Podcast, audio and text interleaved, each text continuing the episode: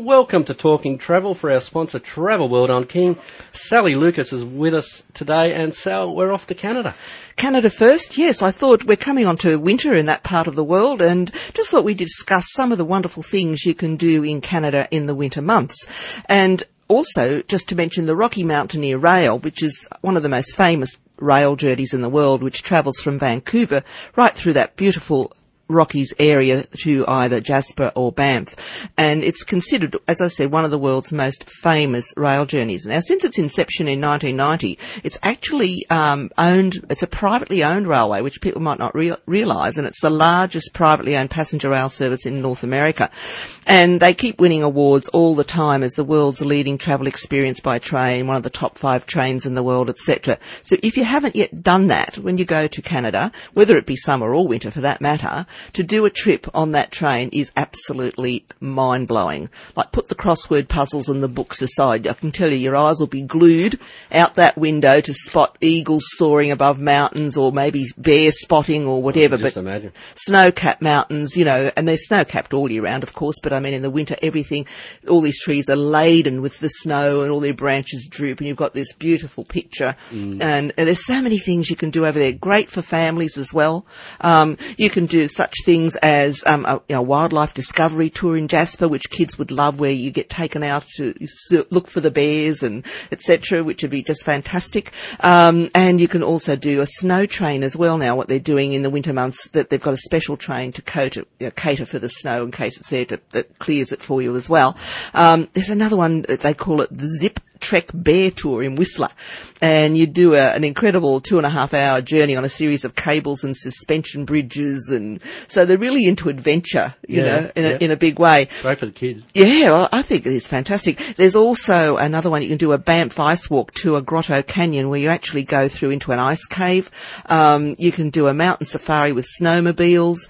Uh, you know, so there's just a, a whole array of things you can do in winter. Incredible glaciers there Oh, too. look, there's, and the lakes, and the lakes have different colours. Some of them are this beautiful emerald green Oh, and that blue. yeah, Yeah. that beautiful blue, and I mean that whole area is stunningly beautiful. But not to forget the northern lights as well, which are now from now roughly they the aurora borealis runs those wonderful lights you see. That's a phenomenon of nature with all these wonderful lights in the sky. they're not there all the time. No, it only Oh, right. happens, uh, yes, in the northern hemisphere summer, and we have the southern lights as well, which Yeah. down in Antarctica. fairly south. I don't think you see it Antarctica. Newcastle. Yeah. No, won't see it from here, unfortunately. No. But um, you know, Graham, who at 2NUR, he's just come back from from the Scandinavian area, and he's just experienced seeing the Northern Lights, and he said they were seen earlier and also lower down this year. And this has been the report that all the scientists and astro, yeah, astrologists are saying that this year is going to be one of the most perfect years right? for viewing the aurora borealis, and it runs from now, as I said, right through to about April next year. The the, the lights will appear.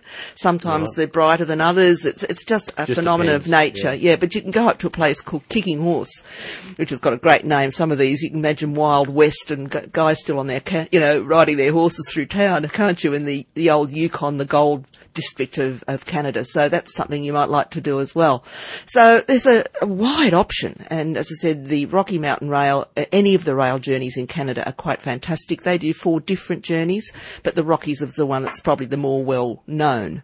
Take a lot of hassle out of uh, driving too. Well, it does, particularly in winter, you know, with Yeah. snow chains and conditions. If That black ice. in black ice, which we're not used to, No. really. I mean, and of course, their winters there are far more severe than our winters. Yeah. And but the skiing is fantastic, and some of the ski resorts you can go to with the range of runs they've got, you Oh. know, and and quite inexpensive. Like our skiing, really. When well, our cost of living in Australia, as we all know, has risen a lot in the last decade.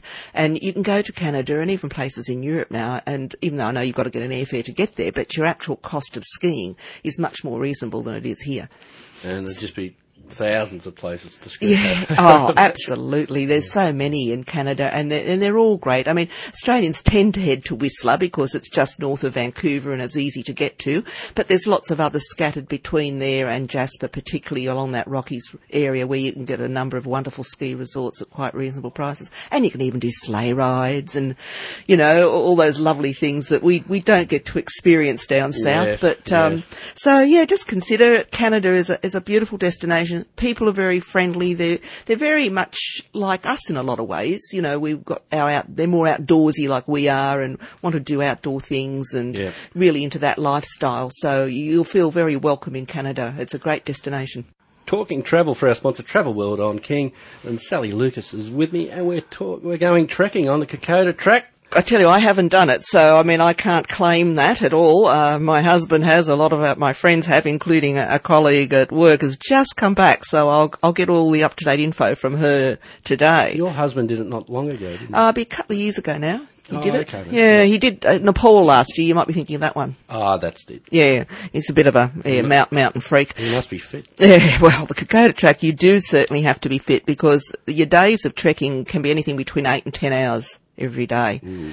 So there's no rest days, but you know, it, it's become so famous, I suppose, as because it was the scene of some of the bloodiest conflicts in the Second World War, and today it's, it's considered one of the world's classic overland walks. And you, you're crossing the mighty Owen Stanley Range, and it's a tough trek, and really is only suitable for the fit, adventurous, and prepared. You really do need to do quite a lot of preparation for this trek. Now, the shortest is about uh, the actual trek itself is about eight to nine days, and there are various different durations depending on how much time they give you in Port Moresby before or after. You know, to to sort of get yourself prepared, and also to give you a little bit of wind down time at the end because you really deserve it. Um, and as I said, you, you're following. Um, an incre- incredible mountain passes, and I know from what my husband has told me, and he's actually got a, a fantastic map he's got mounted on the wall, and it's just like peaks on a graph. This is to give you an idea how steep. Can you go imagine going to the top of the graph to the peak, and then down to the bottom of the graph again, and up and Very, down? very quickly. that is what it's like. So it's not just physically hard for you, you know, for your heart rate and everything going up. It's very hard on the knees and the legs Yes. coming down. coming downhill can Yeah. be very tough on And if you're lucky that it hasn't had a lot of rain, it's great. But if you happen to be there, like our poor soldiers with all that equipment on them, trudging through, you know, a foot of mud and slush, you can imagine it's pretty soul destroying. So you really do have to be prepared. the great fuzzy wuzzy. Angels, yeah, Angels, are they called? the fuzzy wuzzy angels, and there's only one left, and Yeah, um, I imagine we get yeah, and and they were just amazing. They just went and helped all those soldiers, you know, during the war, and, and helped move them, and it was an incredible thing to do. So, I mean, it, it is a heartbreaker, as we said, but you will come away from a sense of achievement, and also understand what it must have been, or try and understand. I don't think you'll ever understand. We haven't been in war. We're lucky as, as younger people. But what it must have been like for these men, you know, in, the, in these times when they were just had very little food or decent food, lots of equipment, lots of bad weather. And, you know, you're doing it with porters and all you've got your day pack And that terrain too. you know, yeah. So, but it is something that more and more Australians feel they want to do, you know, and uh, they feel they want that, I guess, affinity to try and understand what our soldiers went through when this, this was achieved. And the fact that they did actually, you know, were able to uh, win that section of, of the war eventually, even though at great loss of life. Yeah, it's it's a bit like uh, Gallipoli, isn't it? It is. And it's so close to us, and I guess that's why we go there. I mean, it's a lot further for us to go to Gallipoli or to go to the Somme battlefields in France, you know, France and Belgium and so on. But I mean, here is is more accessible. It's a shorter flight and it's a shorter duration. So How long are we looking to fly there? uh, you fly, well, you usually have to go to Brisbane with a connecting flights. There aren't any direct services out of Sydney. So you've got a flight to Brisbane and then usually you, the way the flights work from memory, if they haven't changed, they're usually morning, which means you sometimes have to go up to Brisbane night before because it's an early morning flight that gets you up here about lunchtime. So, you know, it's, it's quite a short distance by comparison to flying, you know, 23 hours to, to, to Europe. Yeah, that's So, right. but it is a wonderful thing. So, I mean, if it's something you're thinking of doing, do your research. There's lots of good books out there on the Kokoda trek.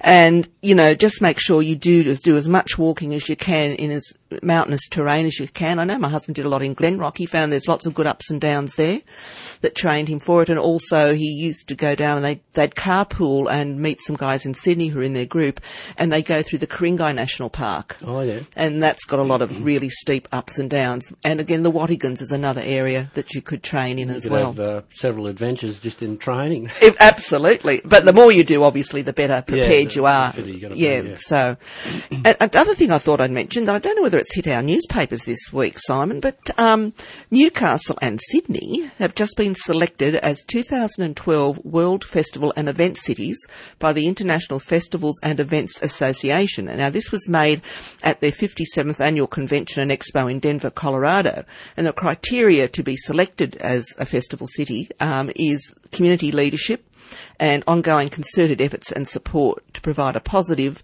local environment that encourages the success and growth of festivals and events. So I don't know whether this has been exposed much at all, but I think isn't that fantastic? I mean, this is a, a nice vote of confidence again for a real slap on the back, isn't it? Well, we got in the Lonely Planet, you know, yeah. top ten, and now we're saying that it's yeah, it's a real boost for you know us as a, a well our largest regional city in Australia, I guess, aren't we now? So yeah, and of course they're talking about all the events we hold here and the different, and we're getting more and more, as we know, with the transplant games and all sorts of things. And, you know, we have so many um, events in the vineyards now, and we're getting more and more, which is just fantastic for Newcastle. But, yeah, and a feather in our cap tourism industry with the global financial crisis. Yeah. Any little bit you can get is a, a, big bonus. Well, it is, isn't it? And I guess we, we are a bit down on in, incoming tourism because of the dollar situation, course, but yes. our outbound tourism is growing at a rate of knots, as you can well, imagine. Aussie dollar, very handy. That's right. so there you go. That's it for another edition of Talking Travel. Thanks, Sally Lucas. Have a great Thanks, long weekend. We look forward to catching up to you again same time next week.